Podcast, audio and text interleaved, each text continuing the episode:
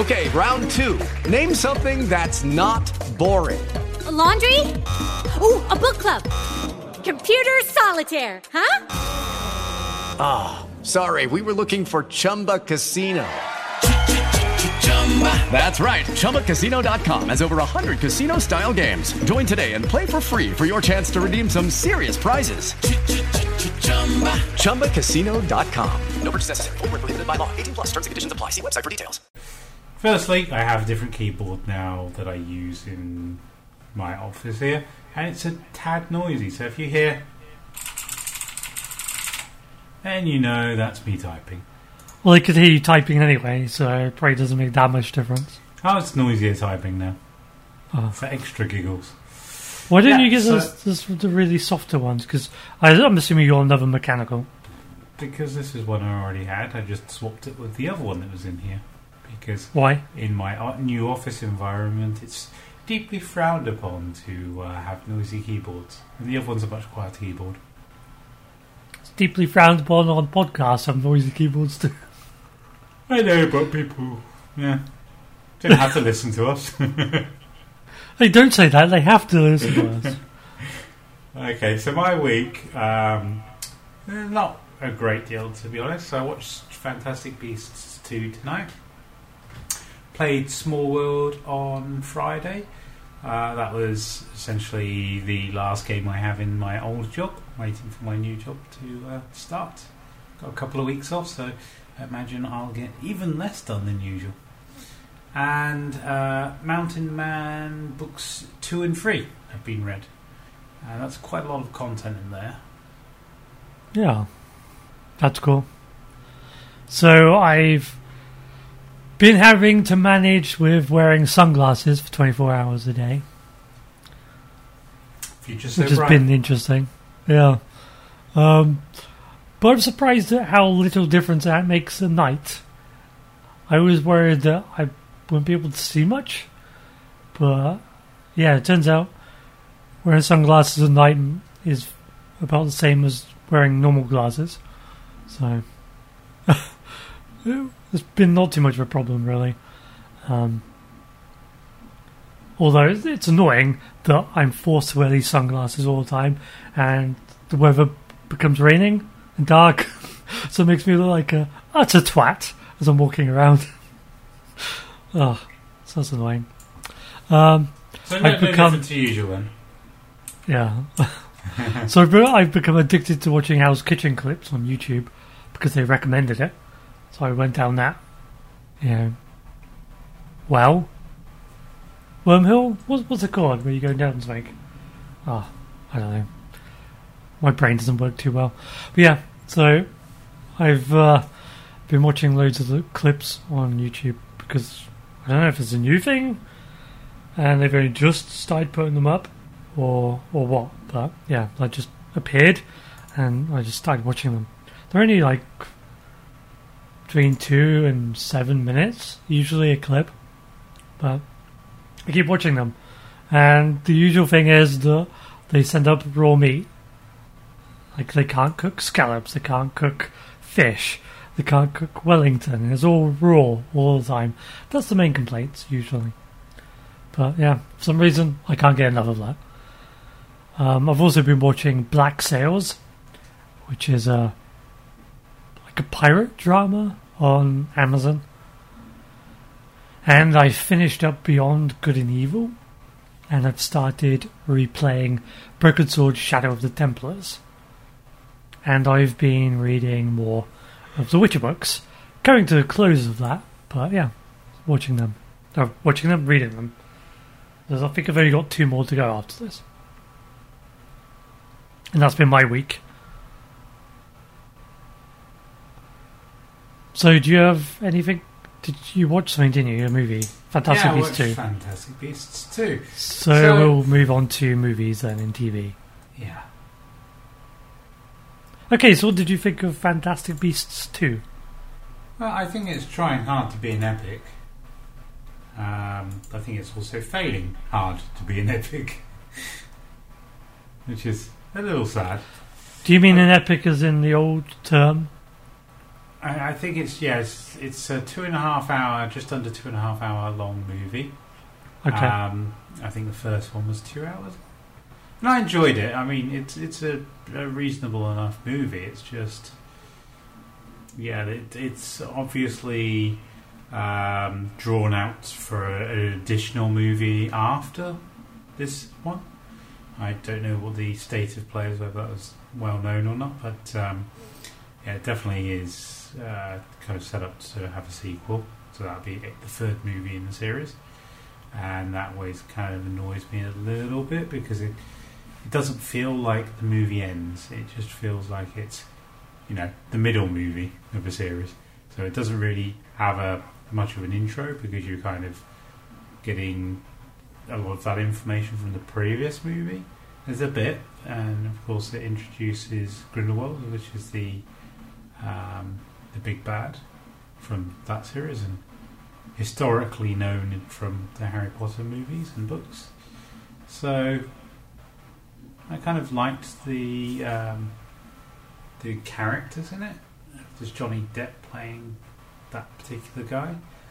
Um, yeah, but they made him look weird because from did make him look weird, yeah. from what I remember of the books, he was supposed to be well, at least handsome. He wasn't supposed to look as ugly as he does. eh, I, yeah, I from don't what I've really seen recall. Yeah, I don't really recall um, truthfully what he was supposed to look like, but Well, Dumbledore was like swayed by his charms. yeah, that's what I thought. But um, Is Dumbledore in this movie? yes, Okay, Eh, not much, but he is in this movie okay. as a much That's younger cool. Dumbledore, so obviously not the same actor. Who, who is the actor? Do you know? I don't know offhand about looking. Is he like super young? Uh, he's got a very short beard. I guess he would have to be pretty damn young, wouldn't he? Yeah, because this is um, yeah when they're supposed to still be in their their prime. Yeah. Okay. So that was the whole um, thing, wasn't it, with uh, Voldemort? That Voldemort didn't challenge um, either of those two in their prime, but in their their waning years. Well, Voldemort would have been like a toddler probably Yeah, when they were in their prime. So So, I was So just he saying, would've- yeah, so when he defeated um, uh, Grindelwald, it's not because he defeated him; it's because he, you know, he Oh, did he defeat him? I can't remember that. I think he did because he went off. He was after the um, I forget what the wand is called. The Master Wand, I think. Was it, that was the Elder Wand or something. Or maybe the Elder Wand. Yeah, but essentially he um, he wanted control of that, and so he went through all of the previous what he thought were the owners of the wand. Ah, yeah, it is the Elder Wand. Yeah, starting with him, and then um, then because he, he took it from um, Dumbledore, couldn't control it. Tried to uh, find out more from Grindelwald. He, he basically thinking he could kill him, and he would you know be the master of that wand. And Well, he never got it. no, he was never the master of that wand. No, he never had it. Uh, so, because he had the wand, but he just didn't have control of the wand. Yeah, because he didn't defeat the person. He just No. Like you, you can take the wand, but you don't actually have it. Still, Yeah, Yes. yeah. you can't control it. Its allegiances to someone else. Yeah, So which is a weird thing to know because then that kind of makes the the wand itself has some kind of I, I believe that's why he, Conscience? um, you know, he and Snape have their altercation as well, because he thought Snape was the uh, owner of that wand. right. That's right. Yeah, man, I haven't read Harry Potter in a long time. Uh, I'm I'm listening to it on audiobook. Uh, Stephen Fry's dulcet tones uh, every night with Ava. She's enjoying it quite oh Yeah, he's amazing. I love Stephen Fry. yeah. It's all good. Though he's not doing QI anymore. He's not been doing QI for a long time. I don't really watch terrestrial TV, so I didn't know. Ah, But- okay. The, uh, Friday, I in the work canteen we got TV in there, So uh, he was flicking through the channels, and QI appeared, and it's got that Sandy woman who sometimes appears on QI. Sandy Tucksmith, is it? Yeah, yeah. I think she did like um, a bluffing thing as well, Uh, yeah, yeah. like an yeah. old show I used to watch. And yeah, I was like, "Where the hell's where's Stephen Fry?" and it does lose a lot of his charm not having him on there. I Did he just retire from it, or, or what? yeah, I think he just handed over. Okay. Yeah, um, sadly, just um, guess he had enough. I guess so, yeah. Hmm. So, what's the main, like, summary of the plot? What's going on? In Fantastic Beasts 2. Ah, Ouch. so it, it, Thanks for that. I guess it's the rise of um, yeah the evil within the wizarding world and hatred towards muggles. Um, kind of he's fostering uh, he being Johnny Depp as Grindelwald is fostering um, hatred in in the world. It's not necessarily hatred. well, why did they even go to Europe? Because he was a European wizard. Yes, yeah. They were in Paris at the end. I didn't catch that reason for that, but um, I, I believe Dumbledore um, basically was part of the reason. There's quite a lot of noise going on behind me for some reason. What? Children awake? No, no. Well, children being grandparents, yeah. Could call them children. yeah, so just felt like it was missing something. Can you elaborate? Not really, not without spoilers. I don't want to give spoilers for this until you watch it.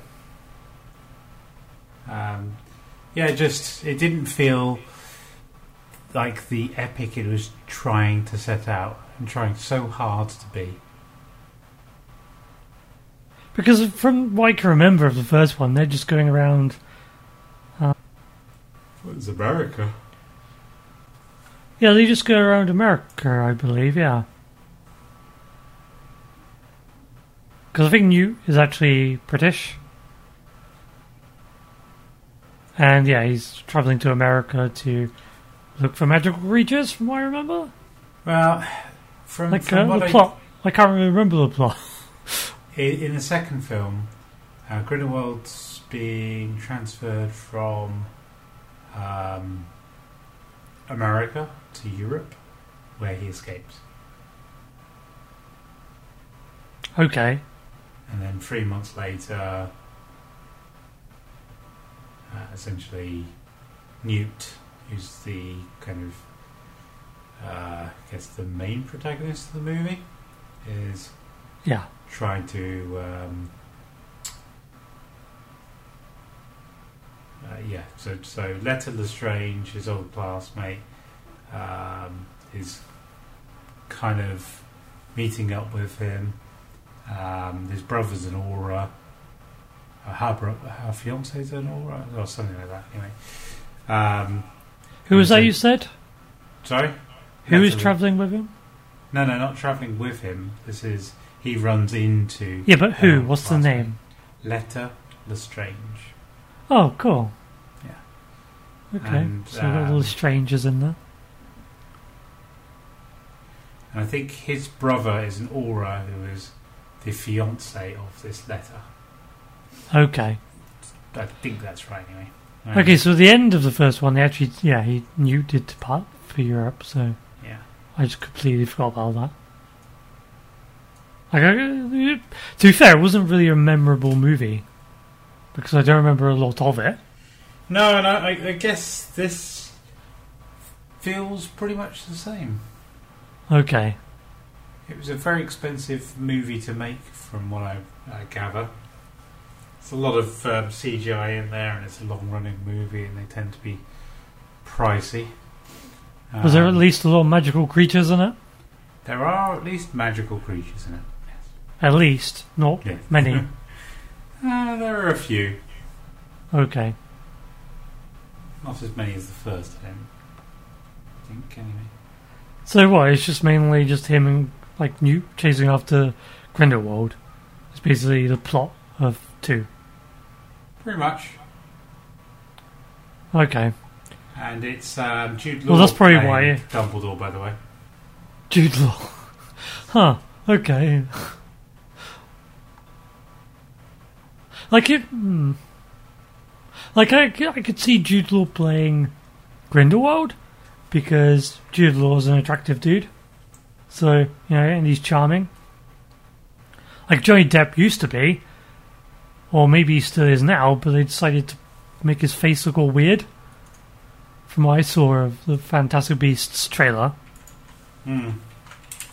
So I, I don't really understand their their, uh, their thinking with this. Is it because he's he's evil, so they gotta make him look evil? I don't know. Like they even made him look like an albino, like super pasty white, um, really bright white hair, and white moustache. One, one With weird eyes. Blue eye, yes. Yeah. It's like what were they doing? oh. So you wouldn't recommend this? I wouldn't say that. It's an enjoyable movie. It's just trying too hard to be something that it's not. Um, yeah, it just doesn't feel. Doesn't Well, the first like a one- great movie. The first one didn't feel like a Harry Potter movie. No, and again, this doesn't really feel like a. It's in the universe, but it doesn't feel like a Harry Potter uh, movie. Sometimes it doesn't even feel like it's in the universe. At least the first one, anyway, because of how weird it went. Um, like they're using the same names and stuff. It's kind of like Final Fantasy. You know, they make a new Final Fantasy game, but they still use Gil as their money, and the spells are all the same things. You still use Phoenix Downs to res somebody, but you but you're in a completely different world with completely different different characters. That's how Fantastic Beasts feel. That's how it feels to me. So you still got Aurora, you still got. Um, do you still have the, the same? Do you, st- oh, for fuck's sake! Ah. do you still have the same wizard currency in Fantastic Beasts? I can't remember. I assume so. I haven't really paid much attention to the currency. So you probably don't mention it at all then. Well, they might do. I just don't remember hearing much. Okay. So um, yeah, I uh, watched Black Sails. Have you heard of that? Yes, I have. Tell me more about it. So I've only seen season one so far. And it's more about pirate society than the typical, you know, ship combat broadsides. Which is which is good and bad in a way. I mean, if you just want ship battles then this probably isn't the show for you. But if you want almost like a detailed account of what it might be like to be a pirate and live as a pirate, then yeah, it's pretty good at doing that.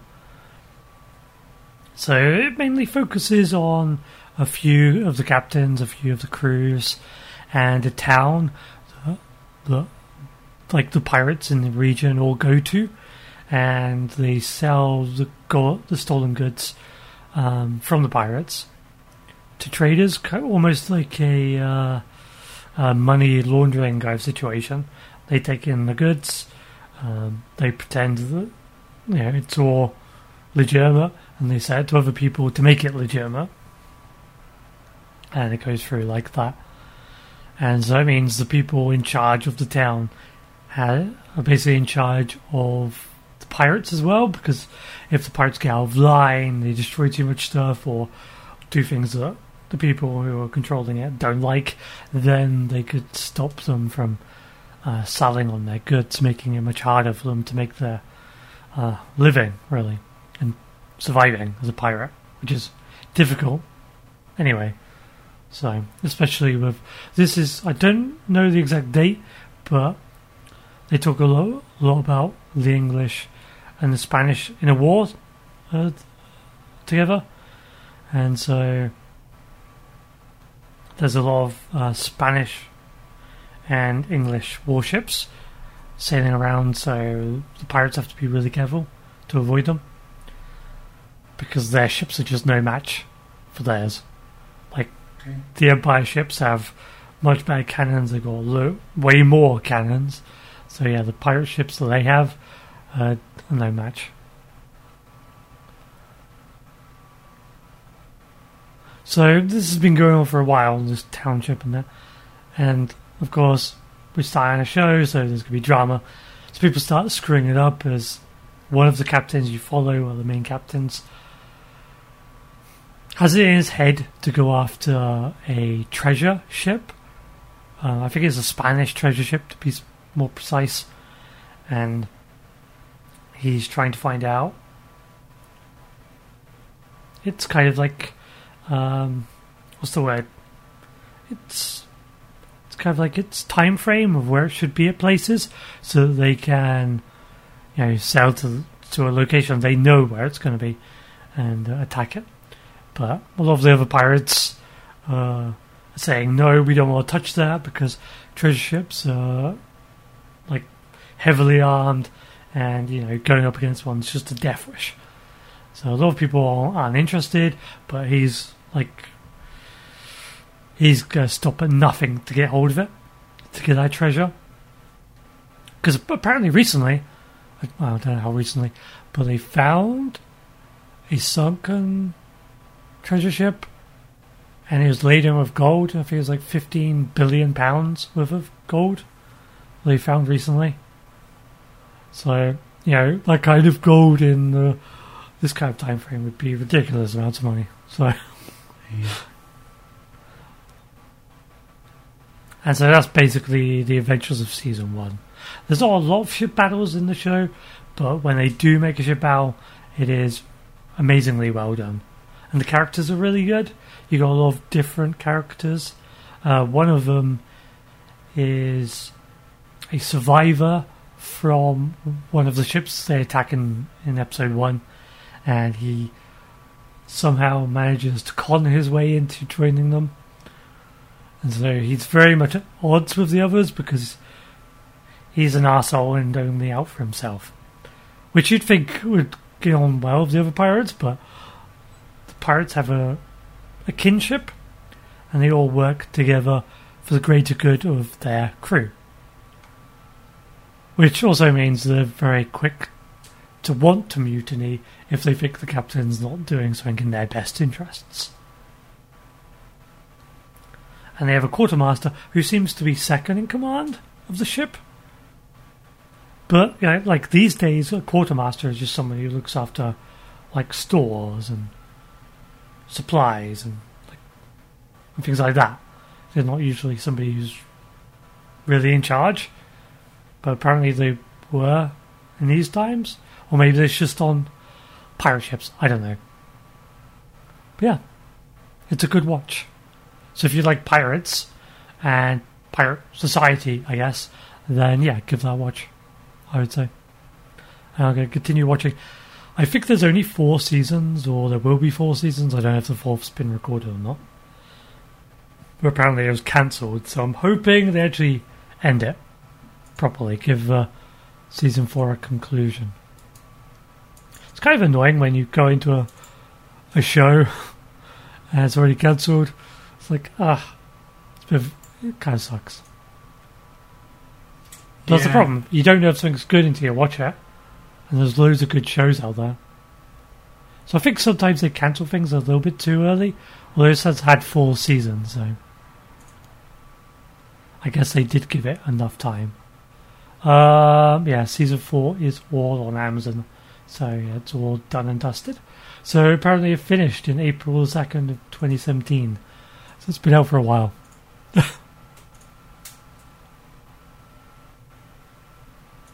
yeah, they better they better give me a conclu- a conclusion. That's what I'm saying.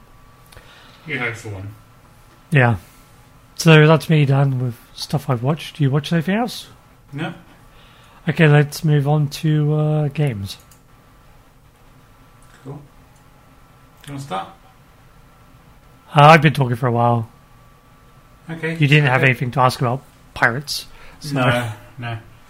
Yeah, so I played Small World um, on Friday, which is a board game. Uh, I guess you could call it a strategy board game.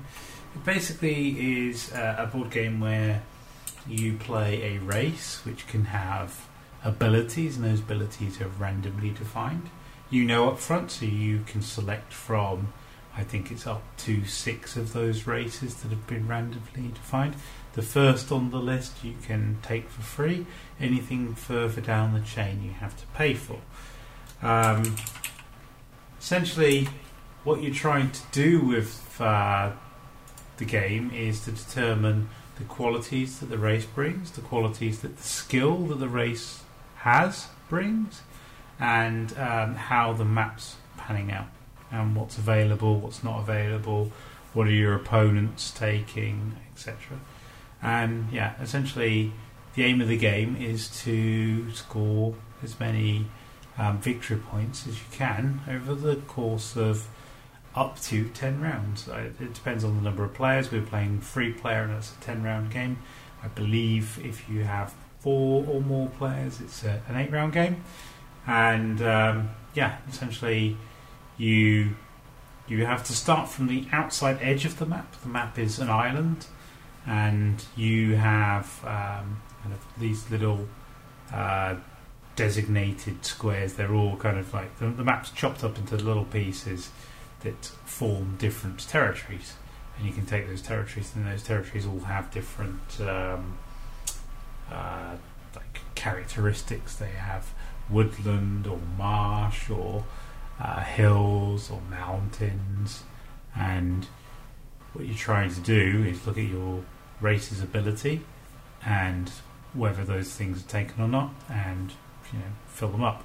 You get a number of race tokens, and those race tokens um, could be something like six of a race up to something like fifteen, uh, and for taking a territory which is unoccupied and um, isn't a mountain will cost you two of those race tokens. If it's a mountain, it will cost you three of those race tokens. If it's occupied by one unit, it will cost you again three race tokens. But for each um, token that sits on that particular territory, you will have to spend an extra token that you have in your um, your military might. So that's the kind of general gist of it. Obviously, there are complications based on the the races that you, you have picked, and yeah, so you, you know you might have a race that um, gets extra gold for abandoning territory, for example, and then coming in again in a different place. And that, that's actually what I had as the gypsies. But you also have the vampires, which can convert any territory that contains an active race um, to your race, if you know what I mean. But only if there was one token in that square. When when you're playing, Yeah, because you can. I don't know if you. I don't know if you covered it, but I don't think you did. So you can like put multiple um, yeah, yeah, you, you people into a thing to.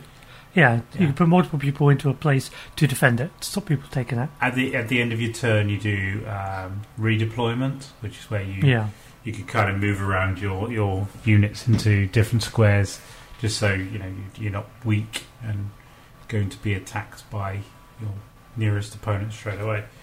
Um, the- so I think the only thing I haven't really covered is what happens when your race runs out of steam.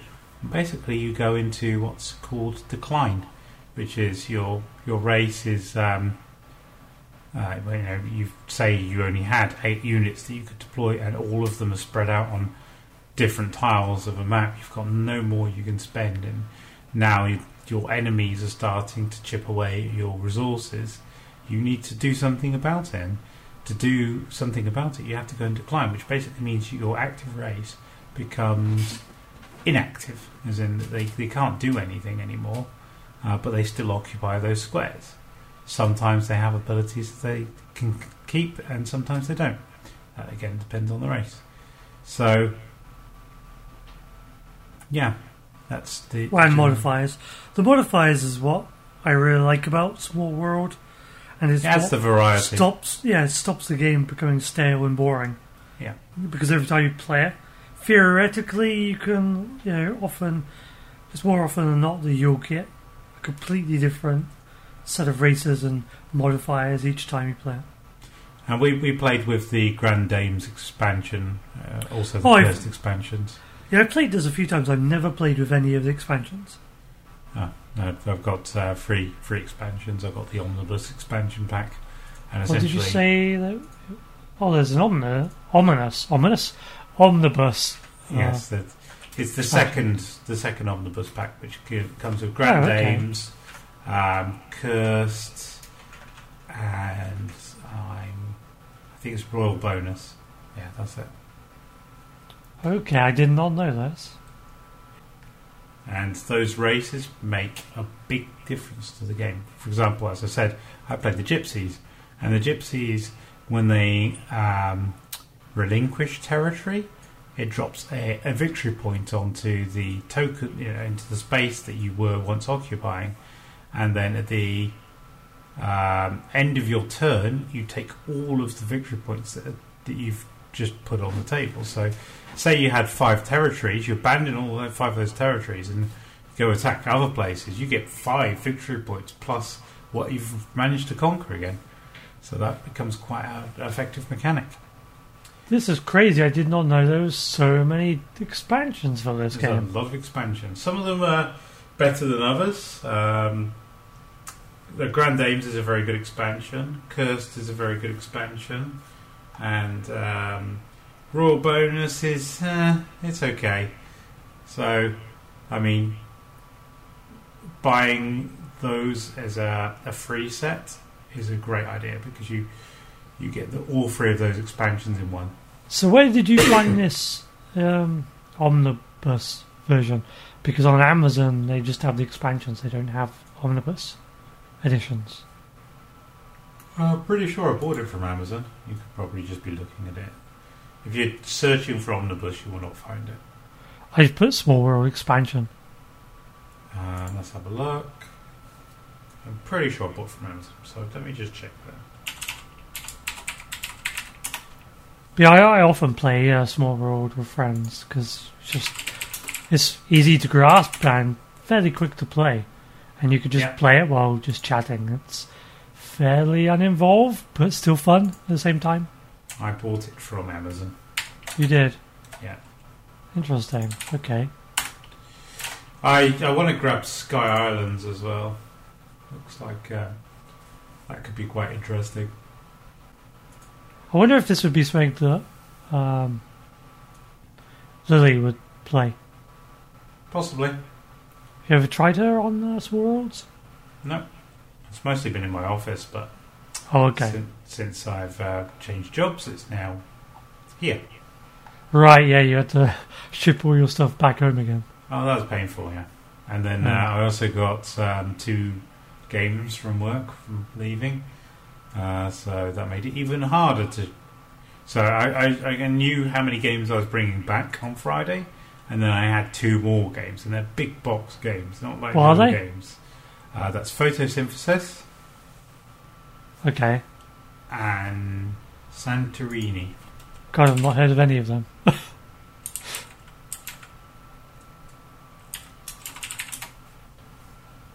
Uh, so yeah, they're both on my wish list, so That's good.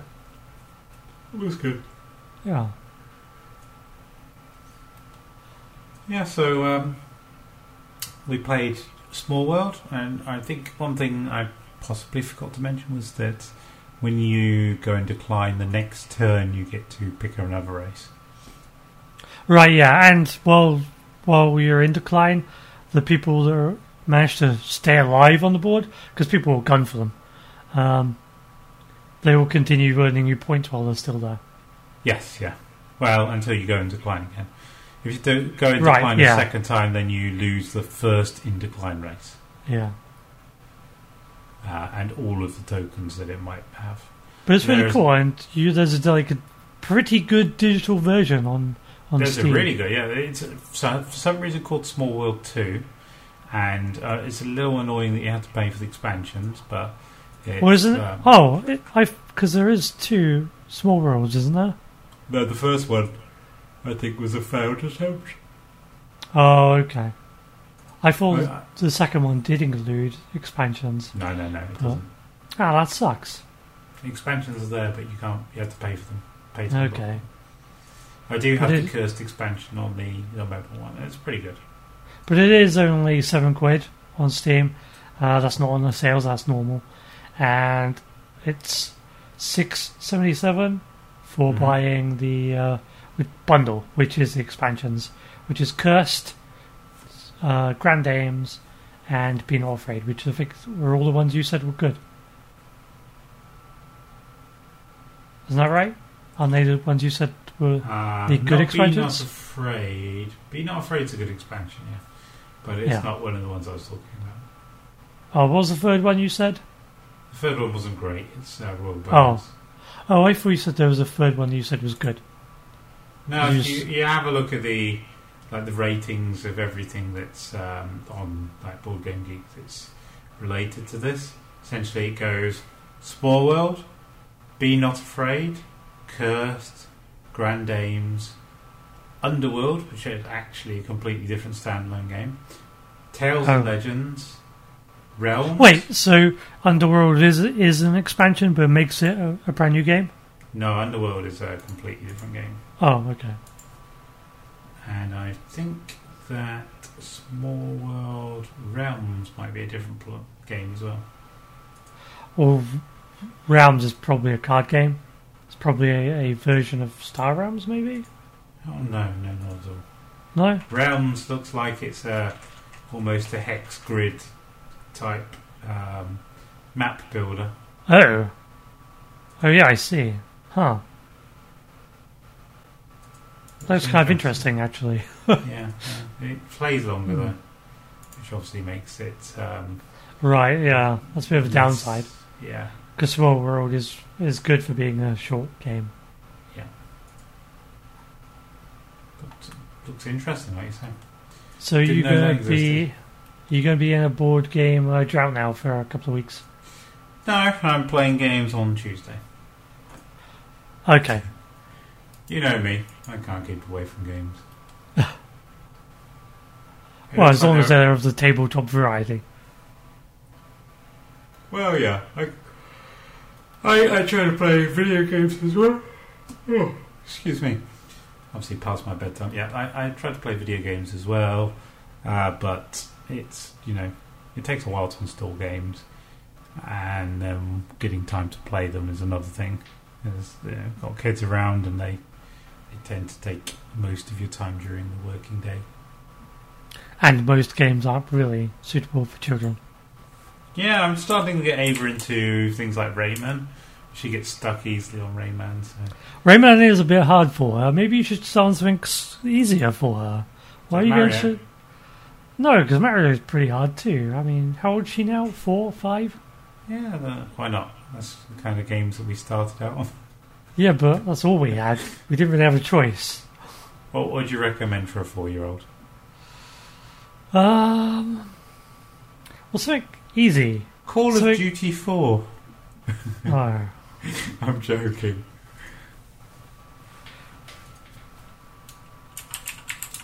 Like so, like Minecraft, things like that.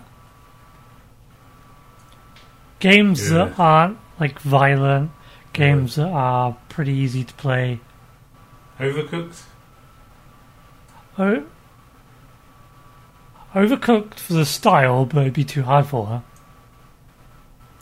The 15 best video games to play with your children. Super Mario 3D World. You can't really Uh, play with someone though. Well, I can't anyway because I don't have um, Nintendo console right now. Um, No, yeah. Nintendo Labo. That I agree with. That that would be really cool. Kids. no, it's a massive waste of money. That's just cardboard. Just buy them a cardboard box. No, it's not because you have games that go with it. No, that's cool, man. ridiculous. No, It's cool for kids. no. Splatoon 2, apparently. Overcooked. Yeah, okay, I could see that. Rayman Legends. No, I don't. I don't think so because it's too hard. They'd get Breath of the frustrated. Wild. Minecraft. I don't want to get my kids into Minecraft. Towerfall. No, not Towerfall. Why not Minecraft? Captain Toad. Mario and Rabbids Battle Kingdom. What's wrong with Rocket League. Really? Rocket League? Well, Rocket League's hard as hell. It is. Yeah, I, I, I think we need to talking about bigger children because I'm, I'm like going up to Portal Two now. Yeah, for older That's, children, I'd say things like things like Planet Coaster, things like Cities Skylines, Stardew Valley, stuff like that. When they're a bit older, because they'll be able to wrap their heads around it. Where a five-year-old, I imagine, just would get bored of that Yeah, because Yeah, they wouldn't be able to understand all the concepts. Um, like there's a Jurassic World theme park thing that you can make, which I think I own. That'd be great for kids, or you know things like Minecraft or um, the one like it. Crafted World sounds nice. Yeah, I mean there's a lot of you- there's a lot of things from Nintendo. Like they've done a lot, like Yoshi's Fluffy World or Woolly World or whatever it is, and there's one with Kirby as well. It's like that. And it's all made of like yarn uh, or, or wool. What about Little Big over Planet? there. Yeah, Little Big Planet. Yep, I'd say that's good for kids. Yeah, so there's a, there's a bunch of stuff, but it's whether they'll be able to wrap their brains around it to be able to get out of, uh, you know, to get all out of it. Um, yeah, and there's like, like the board games you can play on there, but and things like Scribblenauts and Peggle. It'd Yeah. be good. Oh, and all the Lego games, of course, because they're all toned down. And Lego games are pretty easy, so maybe maybe Lego games would be a good start actually for you, Could be. I do have a lot of them. because they are designed to be pretty simple. Yeah, they are- can be frustrating. The older ones definitely were, Yeah, and kids tend to get frustrated very quickly. they do. That's true. Yeah. Hmm. Yeah, it's a tricky one when that when they are that young. Yeah, but I think it's a, an interesting problem to have. It is, yeah. Yeah, I mean, I guess you could try them with the old platformers because they're not that hard. No, they're not Ma- hard. Ma- but- I mean, Mario, Mario's hard, but things like Sonic, because Sonic's a lot easier than Mario was. yeah. Um, I think if I could get um, like Sonic Two, where you can help with Tails, that could be quite, yeah, quite cool. yeah. Like Rayman's Rayman looks good. Rayman looks like those kind of games, like the new ones, Rayman Legends and and the other yeah, one. yeah. But they uh, they've got really hard points. Where Yeah, have to- I- The thing is, Ava's been playing on my um, PS Vita, Okay. and that I've got Rayman Legends on. I, I think it's Rayman Legends anyway. It's one of the Rayman games, and um, she's got uh,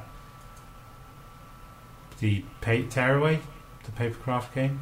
Yeah, Tearaway would be good, I imagine. It is, but it still gets her stumped. So it's Okay. you know, she she kind of just ends up being aimless if I'm not there helping her. Well, I'm pretty sure I have maybe. Yes, I think I do. I don't know if I do actually. I'll check. But I think I might have the um, um, Sackboy. What's the Sackboy game called? What is it? You make stuff. We just talked about that. Little Big Planet. Yeah. I think I have that on um, Vita. I have that on Vita. Oh, okay. Yeah. Well, Little Big Planet too, anyway. Yeah. So you could try her on that. The platformer Is is. that? Do you say that's easier than Tearaway? I, I think so. Yeah. Yeah, I could give her. Well, it's worth a shot anyway. Yeah, I think so. And I think I've got a Lego game for Vita. Yeah, I don't. I have a few games. I've got Tearaway, uh, Rayman Legends, and uh, Little Big Planet 2. Then I've got FIFA, which I don't really want. It just came in the bundle. and uh, what else do I have? Uh, the Uncharted game. Okay. I've almost completed the Uncharted game, but the we'll talk about that one when I finish it. But yeah, there are certain things that annoy me on it.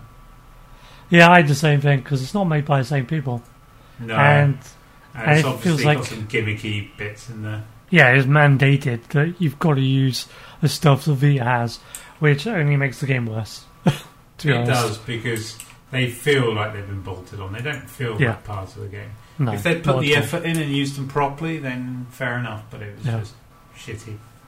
Yeah. It's it's more a game. I, like I played it. It was short though. The gimmicks were annoying.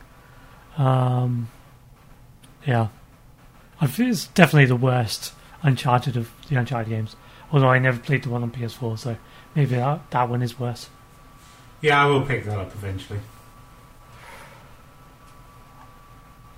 Yeah, I think all I have on my Vita is really uh, Persona 4, Lego The Hobbit, um,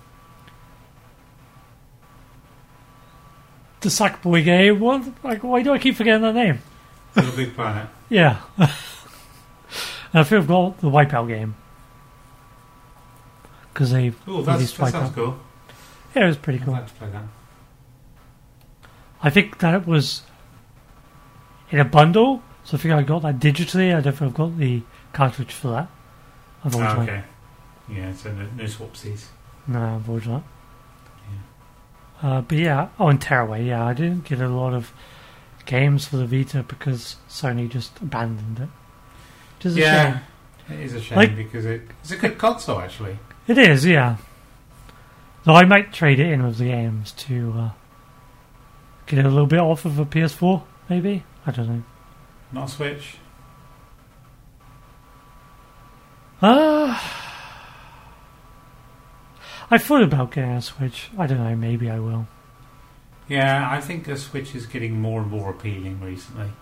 Like Nintendo practically owns the last video um, expo, video game expo, and they- they're just getting I don't think they more and more decent content.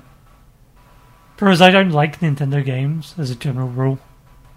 I, I, I think there's um, real charm about some of their games. Other games, uh, are meh. I think they look great, and They all um, look awesome, to be honest. and they're polished to you know, oblivion. They're amazingly well polished games, but I just don't find them fun. Ah, you like Pikmin. You love Pikmin. Yeah, I like Pikmin. I like. Uh, I liked Wind Waker of the Zelda games. It's the only Zelda I liked. And what other? Well, you Other won't know Nintendo until you games. play the other Zeldas. I played Ocarina of Time, and I played. Not the newer ones, though. No, but uh, like everyone raves about Ocarina of Time and Majora's Mask being the best. No, I, I hated Majora's Mask. I liked Ocarina of Time, but I hated Majora's Mask. So it doesn't really like it doesn't compel me to buy any of the others. Yeah, well, if I grab a, a Switch, you'll probably borrow it anyway. Well, yeah, I'll definitely grab it when I'm over yours. Yeah, I was, I was thinking it would be a good way of getting some, you know, family fun on the, on the TV. That is true. Nintendo do amazing family fun. Yeah, because I think, I think even in oh, I don't know, because of the Mario World stuff, Mario is is quite hard, really. So I don't know. Mario is it's, it's Mario is hard. I mean, Yeah. things like Mario Party, they're not Mario games really. They're not. They're party games. Uh, so I do. Have like they that. released It's good their, uh, fun. Have they really said sport games like Mario Tennis and that? Because they'd be good, I imagine. probably would. I I don't know enough yet, but obviously they've got Mario Kart. Yeah, I've never liked those kind of games. I don't like games where I don't like races where you get these power ups to to mess up Yeah. people's Like- Fucking blue shells. yeah.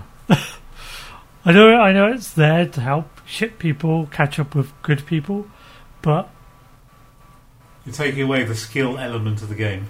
yeah, and if you're doing well, then you get fucked over because someone grabs a fucking power up. Yeah, exactly. It just feels cheap to me, and therefore not fun. So It's a cheap mechanic, isn't it? It's it's um, uh, what can we do to help people catch up? But yeah, the th- one thing is you already give them a speed boost, from what I can tell. But no, they, that's not enough. You have to also dick them over. oh, they've got rubber banding too. Great. Yeah. And then Anyway. Nintendo's online stuff is garbage.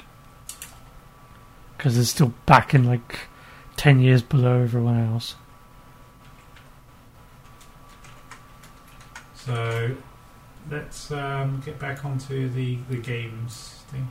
But it was an interesting chat about. Um, Oh, Animal Crossing. I do like Animal Crossing. That'd be good for kids.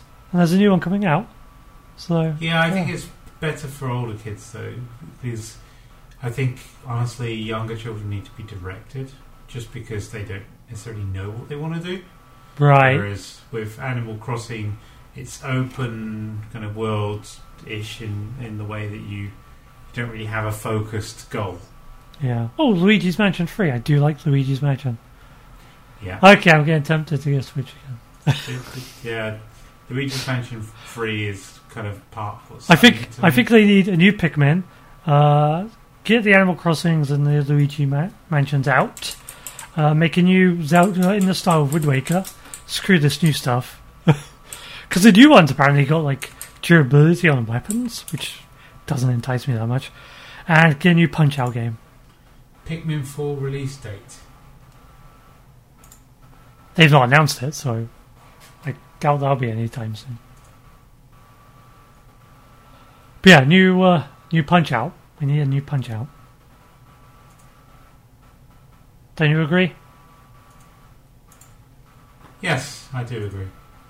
And I want a new Mario like Mario 2 because I really liked Mario 2, even though a lot of people didn't. Yeah, I'm not a big Mario 2 fan. But it's fun. I liked Mario 3. Mario 3 was good, yeah. I also liked Mario World, Super Mario World. I never really got to play Mario World much. But I also liked Super Mario 64, which you weren't a fan of. Oh, I hated it. Initially, I wasn't a fan of it, but um, going back to it and playing it emulated on PC, I enjoyed it.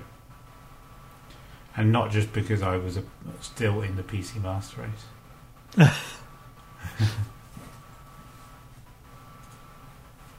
yeah, so that's um, yeah a bit of a interesting chat around kids games and the potential that a Nintendo Switch has for kind of being good family fun. There must be a website, right, out there that does family friendly, like lists them all. I, I had a look. There, there's like there are lots of sites, but it doesn't mean they're that accurate. A lot of them they kind of ask too much of very young children, and others just ignore very young children. Hmm, that sucks. It does suck. You'd think there would be like, uh, what's the word? You know, a place that compiles a big list of stuff that allows you to easily find that kind of stuff, Yeah, so that you can you know, game with your children easier. Because that's got to be Kids. Yeah, I mean, as a gamer and a parent, that's got to be one of the things you, you want, really, is to be able to play something with your with your children. I guess you could go for casual games, but I, hmm, I, I don't know. Don't know if they'd be uh, good enough, really. Oh, wait a second. Maybe I've already found it without knowing. Uh, is this list good? Maybe. Maybe for older children, though. So yeah, that's what I I found quite a lot is mostly aimed at older children. So to uh, because I've got a massive list of Steam games, I go to a third party to give me filters because Steam has terrible filters on their platform.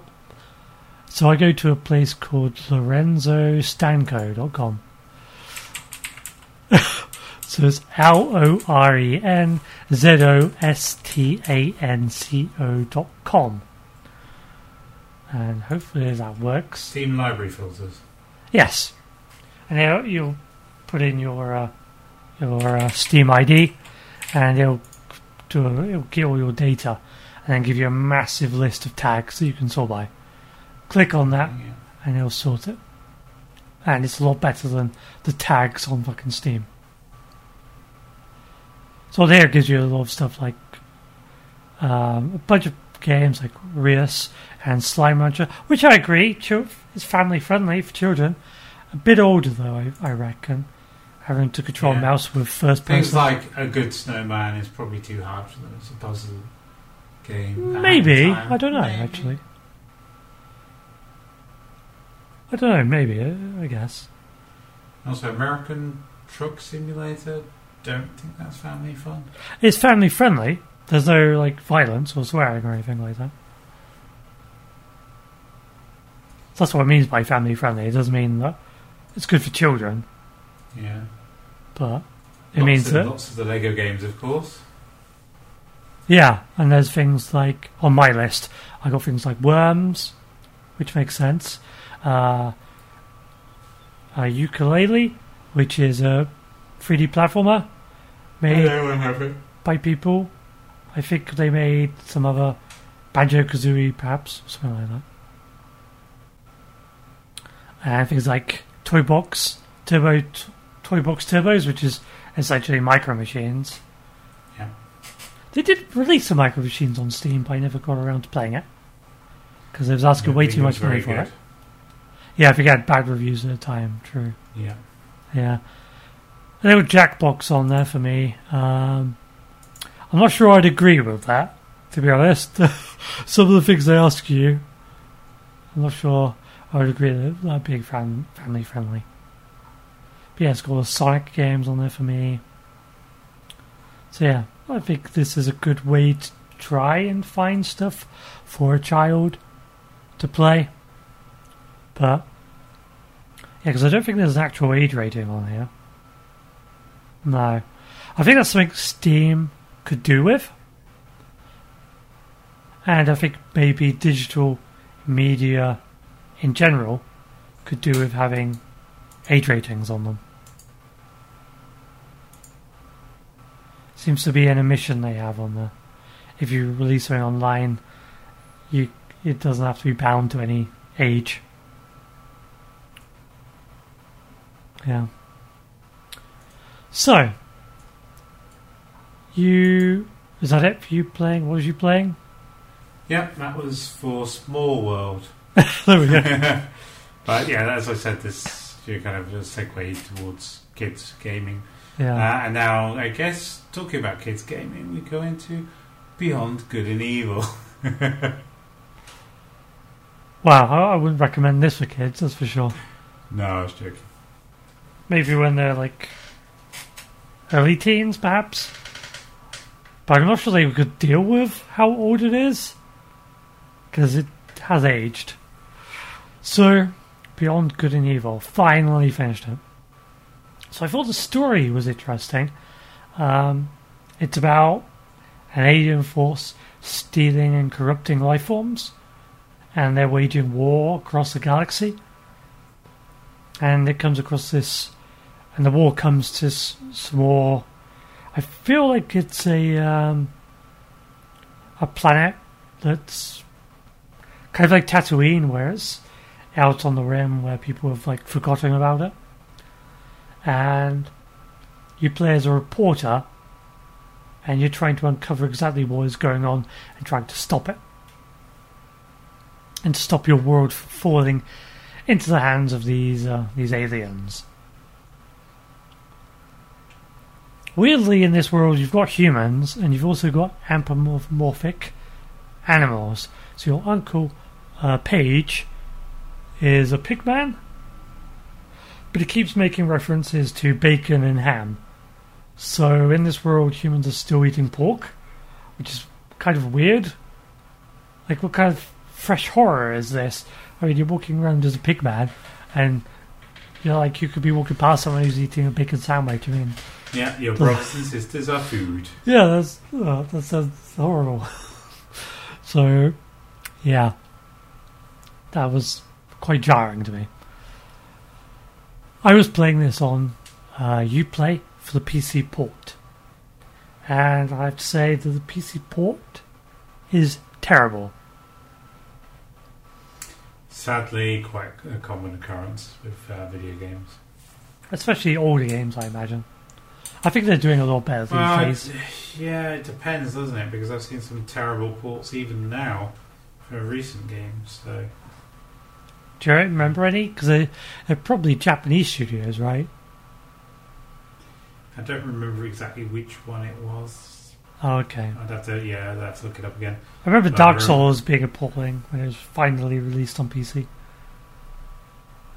But Japanese studios don't really contend with PC games unless they're porn games because Japanese people don't really play video games on PC. They mainly play, especially these days, mainly play their games on mobiles, mobile phones. Which is why Nintendo and that keep trying to make handheld games, uh, consoles, because that fits Japanese society better. So I think it's going to be a while before Japanese studios get better at releasing stuff on PC. For everybody else in the West, there's no damn excuse. You know, make a good PC port. Although I do remember Batman Arkham Knight was terrible on PC. Oh, That yeah, was- it was that, that was performance related, wasn't it? Uh, yeah, mainly. There was some bugs, but yeah, it was mainly performance. But that was because they got this studio that was like low down. They didn't really make. They didn't make games. They made like. I think they actually did. Um. What was their job? Shit, I can't remember now. But yeah, they they got them. They gave them the reins for Arkham Knight because Rocksteady was doing something else instead. And so, yeah, they, they just fucked it up. Rocksteady had to come back and try and fix it, but it was fucked so badly they couldn't. So they just had to refund everybody. it's a shame because the, the story was pretty good. The game was pretty good. But, yeah, they fucked it up. The driving sections were awful. It was a shame. It was a real shame. Um, but yeah, for this, like the problems start with the fact that there's no controller support for Beyond Good and Evil. And it feels like they didn't properly know how to get the controls to work properly on mouse and keyboard. So there's a lot of problems with um, like the hovercraft. That's your vehicle you have to move around with, and it just controls terribly with it. And for some reason, the game like seems to deteriorate as you play it. It just keeps getting worse and worse. Like I got about halfway through the game, and then I was getting like the camera was getting stuck on things a lot more. Even like it's not like it was because of the new places I was going to. I would go back to old places I've already been, and the camera was far worse than the first time I was there. So I don't know what was going on there. and uh, the hovercraft sprint you get to go faster. You hold down space and it does these little boosters to make it go quicker in a straight line. However, that seems to completely fuck up sometimes and just get stuck on. So I'm trying to press other buttons to turn it off, but I'm still boosting, so I'm just smashing into a wall because the boost won't turn off. And your hovercraft has health. So you smash into a wall at top speed, you're taking damage. And your health in this game is like Zelda health. So you have like hearts, and so you lose hearts. You need a special item to bring those hearts back. So you take a damage, you got to heal that. So you're wasting resources healing up damage that shouldn't have happened in the first place, which is really frustrating. And then you get an upgrade for your cannon, which means you hold down the mouse, uh, your left mouse button to charge up your attack, and it locks onto a few things, fires off automatically, attacks things. It's like a homing weapon. Ah, That's cool. it is cool. Until it doesn't work. Yeah, you're pressing left mouse button all the time. It doesn't do anything. That's not so cool. No, so I'm holding, literally holding it down. It's like, come on, do something. It just does nothing. Just fires the normal gun repeatedly. It's like, what? What are you doing? And these kind of problems only happened like halfway through the game. Before that, everything worked perfectly. So I have no idea what happened there. I don't understand how a game can go from could get to a certain point and then get worse on things that you've already got. I've never seen that before. I don't think. yeah, and so the first half of the game is like yeah, yeah, you've got like Zelda combat. So you've got all these hearts for your health. Yeah, uh, holding down left mouse button to do a more powerful attack, um, and you're just swinging your weapon around, attacking things, and you're dodging things, and it's a lot of fun. That combat seems to just disappear about halfway through the game, and then you're just doing stealth. You got all these stealth sections, so you're seeking around, trying not to get hit. Uh, if you get caught, it's not instant game over, but the the things you're attacking are really dangerous, and you die very very quickly. Or sometimes there are uh, like these weird cannons that will just instantly kill you, and that's an instant fail. And the stealth mechanics aren't very good. It's probably because I've played um, a Plague Tale recently, but you're just having to avoid people, wait for them to turn around, wait for them to walk away. Uh, there's no way to actually distract people. There's no way to take initiative. You're always following people. You're always waiting. And so when when you do, you know, if you fuck it up, then you've got a long wait sometimes for things to move on. Checkpoints are pretty good, uh, so I'll give them credit for that. But yeah, I think the stealth sections are the worst part of the game.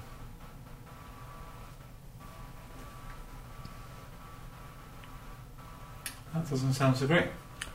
No, I would. It would have been nice if there was just some way to distract guards. So even if it was like distracted for only a couple of seconds, it'd be nice to have, um, you know, give you give yourself the ability to to do something, be proactive rather than just constantly waiting around. And my chair squeaks. Uh, and then towards the back end of the game, you're forced to do a lot of hovercraft sections. And so with the bad controls, it makes it a lot worse. And then your camera sometimes acts weird, so they get stuck behind you, so you can't see in front of you. That camera, like, oh my god, that camera. It's just. It drives, drove me up the wall. It was awful. It's probably one of the worst cameras I've had to experience in a long time. It's terrible. And it's hovercraft, so it drifts. So it's not like you could stop on a dime either. You stop and you're still moving forward.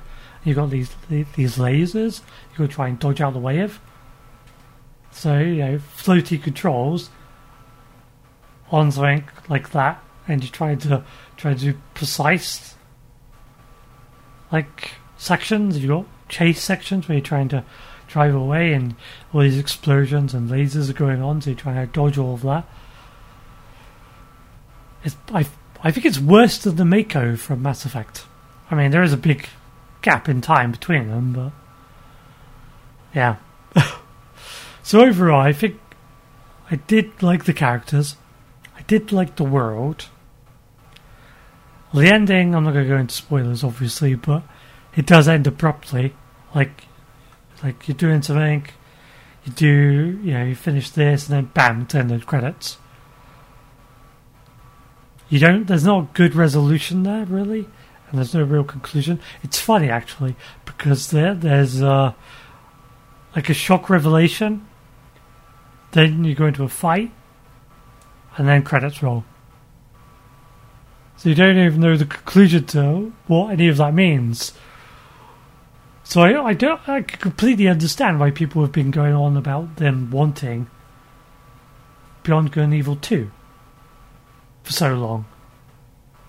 Because, you know, you, you want the conclusion to the story. You want to find out what happens to the uh, the characters. And was it like 10, 15 years ago now? But I don't even know if the sequel's even going to do any of that for them. Because it's going to be a live service game. It's going to be a big open world multiplayer live service game. And I don't see how that's going to. How that's going to get the story done in a satisfying way. Like, just look at Anthem. That was a mess of a story. It was garbage. The game was garbage. It was completely broken. So, yeah, I think. I think that don't get your hopes up for Evil 2. Not to tell the story that is left here. Is it worth playing now? Uh, no. Just go watch it somewhere, actually because then you'd have to contend with all the terrible controls and shit camera. You can watch a, watch somebody else go through that torture. That's me for Beyond Good and Evil. Cool. So now Broken Sword, I guess. Yeah. Uh, yeah, I'm a little. I need a drink. Uh, should I do Broken Sword or should I leave it for next week? Because I can leave it for next week. It's quite an old game. Yeah I haven't finished anyway, so I, I will complete it 1st on my replay, and then I'll talk about it more next time. Though I did want to say though the the reason why I've gone back is because I didn't play three or four, so I'm going to play through all of them, play three and four uh, this Okay, time cool. going. And I started playing it because of uh, the composer passed away. Sad. Yeah. It is sad, and he also composed Morse. Did you know that? I did not. I didn't know that either. But yeah, the, the soundtrack for Broken Sword's amazing. And yeah, it, it's sad he passed away. He wasn't that old, I think he was only 50, I believe. So, yeah, that, that was only a few weeks ago.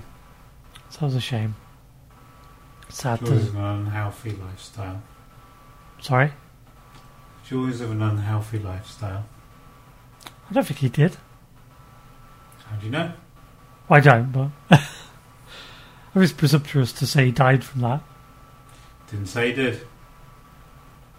Isn't that what you said? No, I just implied it. Oh. okay. Okay, so let's go on to books then. Broken Sword next week. Sure. So what have you been reading while I go grab a drink?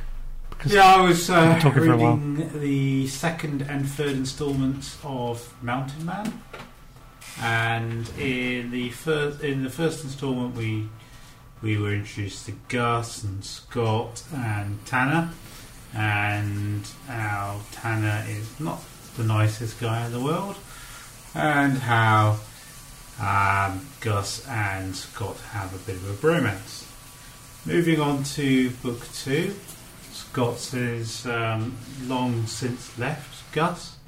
Gus is um, kind of discovering interesting things going on in the world, and those interesting things could be what dooms humanity. Um, we then move on to Scott, who is trying to find Tanner in um, a city, and in doing so, he finds um, some other survivors and kind of befriends them, um, but hasn't really lost sight of his goal of protecting the world from Tanner's dark deeds. So, in the third instalment, we are blessed with um, the knowledge that road warriors exist. So, essentially, Mad Max style uh, bad bad guys, um, dudes that think they're invulnerable, uh, but they are just human after all. And yeah, we have um, events going on around what Tanner's doing, uh, his discovery by Scott within that particular city, and yeah, the events that before them. That's pretty much it. I can't say much more without giving away spoilers. But there is another book in the series, and I will be reading that and then giving my um, kind of feedback on how I feel that book fits within the series. I'd say it's called Mountain Man, but it's not really all about the Mountain Man. Um, it is all about the zombies, and yeah, I think as we discussed in previous in a previous podcast, the Dave is terrible. Yeah, it is. So you're still liking it? How it's going? Yeah, I, I really I enjoyed the characters. I enjoyed the story. Um, Keith has a lot of uh, good writing around building up characters, building up narration for characters, and then you're gutted when you find out what happens to them. Uh, so I like that. I like it and I hate it at the same time, but I do like it. And yeah. Why do you hate it? Because you know characters get killed off. Are they established characters or just? They're established enough for you to have feelings for. Okay. Well, so it's kind of like Game of Thrones then. Well, maybe. Maybe. Well, Game of Thrones didn't kill off a lot of unknown characters. I mean, it did kill off a lot of unknown characters, but he also killed off a lot of characters that you had been um, traveling with, You have some, journeying some for a long with time. Yeah. I don't like the. Not a lot of authors do that because, well, usually because they just don't have enough characters to waste doing that with. Like, if you kill off all your cast all the time, then eventually, like, people just become um, desensitized to it. No, so, yeah. yeah, so they just end up not caring about those characters. Yep. So enjoying that. Starting the fourth book. Uh, don't think I'll get through that in the next two weeks, but we, we'll see. There's Okay. a fourth book and a prequel. So you. Wait, there's been a prequel about- for that. There is a prequel, yeah. Okay, are you happy about that? Yeah, I'll give it a go. Oh, okay. So you're not like me then, a bit of a downer on prequels. No, not at all. Weird man. Yeah, you are. Well, no, I mean, like, prequels basically mean everything happens. Like, you know what's going to happen in it. Like, if there's a named character in the prequel that's in the other stuff, you know that person's nothing's going to happen to them. Yeah, but I'm also very interested in how the world's declined so Okay. quickly. So I think it's it's good from that perspective. Okay, fair enough. So I've been witch- witching. Yeah, I've been witching through the Witcher books. No, I've been reading through the Witcher books. Uh, some more. So there's actually only two to go after these. So I've been reading this time Baptism of Fire, which is mainly focused on Geralt and Dandelion as they try to track down Ciri from the last book. And along the way, a party forms. They didn't really mean to, it's just how it happened. Um, and one of those members is very interesting and leads to some amusing scenes. I'm not going to give specifics because I think it's a nice thing to find out for yourself as you read through. Uh, I think you actually meet this character in the Blood and Wine expansion for Witcher 3. So Okay. if you've played that, then you might know who, who I'm on about. Uh, we also meet Milva, who's a crazy, crazy good archer, who's from, you know, Geralt meets her in Brokilon, and she joins up because she, she wants to help Geralt. I think she just wants to get in his pants, but yeah, just wants to help him. And I've met her through the Gwent card in Witcher. It's like, oh yeah, Milva. That's the, that's a character in Gwent. Yeah, I remember her. She's larger. Yeah, I recognise that. Yeah, that's how I first met her. Do you know what Gwent is? No. Okay, so Gwent was a mini game in Witcher Witcher 3 and you basically went everywhere collecting these cards. You got them from I, I think defeating certain bad guys. You got them from just buying from local trade people. And you got them from defeating um, like named people, people like uh, Dijkstra and people like that. F- Through Gwent, you play Gwent with them, beat them, then you get their card. And this became so like people loved it in, in Witcher 3 so much they actually turned it into a standalone game, which is free on GOG. That's quite fun. They changed a few things, but yeah, Gwent is a really fun card game. You'd actually probably really like it because you like card games. I do, yeah. Yeah, so maybe something you might want to look at on uh, GOG. Uh, yeah, so while this is all going on, Geralt and Dandelion are having a look for, you know, marching along the country trying to find Ciri. Ciri's become a bit of a dick because she thinks everyone's abandoned her. So she's got herself mixed up with a lot of bad people. I think it's the first time I've ever disliked Ciri. And she's just basically a bandit at this point. Stealing stuff, killing people. And she has become a bit of a taste for killing people, so not good. So this is a kind of like a journey story. So not a lot happens really, but you're just following along the characters. So there's a lot of good character development, not a lot of story progression, really.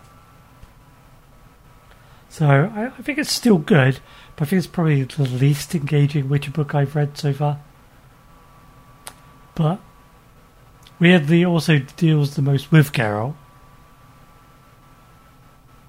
So it's definitely worth reading if you want to know more about Geralt. But yeah, eh. I guess you have to read it because of stuff that happens. But yeah, it it feels like like you're saying about the middle, you know, for that Fantastic Beasts two feeling like a middle movie. This feels like a middle book, even though it isn't, but it feels like it. Oh dear. And then the the next Witcher book was The Tower of Swallow. So this story starts in medias res, with Ciri being um, found, and Ciri is telling her story of events to someone who helps her and shelters her. So this is all from Ciri's perspective mainly. Uh, It does go to other people here and there, but the main focus is Ciri and her story. And this is mainly the story of her retribution for the events in the previous book. But you do have Geralt meeting somebody important from Witcher 3. I'll just say that. Cool. And Spoilers. Not spoilers, but intrigue. yeah, some spoilers because you, you don't know unless you've read it. So you don't know who I'm on about unless you've read the book and played the game. So, and the book ends with Ciri basically getting back to her old self and becoming likable again. And her learning to use her witches, her witcher skills that she learned, and her sorcerer abilities that she learnt, and combining them. So that's something I've been waiting for for a, while. Is her actually using both skills at the same time? It's like if you learn them, like why don't use both? Yeah, and then Lee ends with like a massive hook for the for the next book, which you probably wouldn't like. Do you? Do you like that? Or do you like a? Do you like your books to basically feel not so much standalone in a series, but feel like they've completed the story for that book? I do, being a bit of a completionist, I do like that, but uh, I could probably live with it. Okay. Well, this one just like it's it like something happens and it just ends. Basically, how Lord of the Rings did it, because Lord of the Rings is a tome. It's it's one Yeah. it's one book, but it's been chopped up, and it feels like this. The Witcher books basically are that, where it's just been sliced up. Could have been just been one book, but would have been massive. Yeah. And I think the Tower of, the Tower of the Swallow is probably my favourite of the Witcher books so far. I really Okay. liked this. I really liked the stuff it went into uh, because this one feels a lot more like it goes through lore a lot more than the other ones do. Okay. So yeah, And lore is good. lore is yeah perfect. Loved it. So yeah, that's me done. Cool. So that's a wrap today, you guys. Yep, thank you for listening. Um, don't forget to rate and subscribe. Is it subscribe? What is it? What would you do All on iTunes? Leave us a review. Yeah. Subscribe, rate us, leave us a review. Yeah. If you don't like us, please message us and tell us what we're doing wrong. Yeah. Thanks, guys. Peace out. Bye bye. Bye for now. See you next week. This is the end of episode 13. With the Lucky Land slots, you can get lucky just about anywhere. This is your captain speaking. Uh, we've got clear runway and the weather's fine, but we're just going to circle up here a while and uh, get lucky. No, no, nothing like that. It's just these cash prizes add up quick. So I suggest you sit back, keep your tray table upright, and start getting lucky. Play for free at LuckyLandSlots.com. Are you feeling lucky? No purchase necessary. Void where prohibited by law. 18 plus terms and conditions apply. See website for details.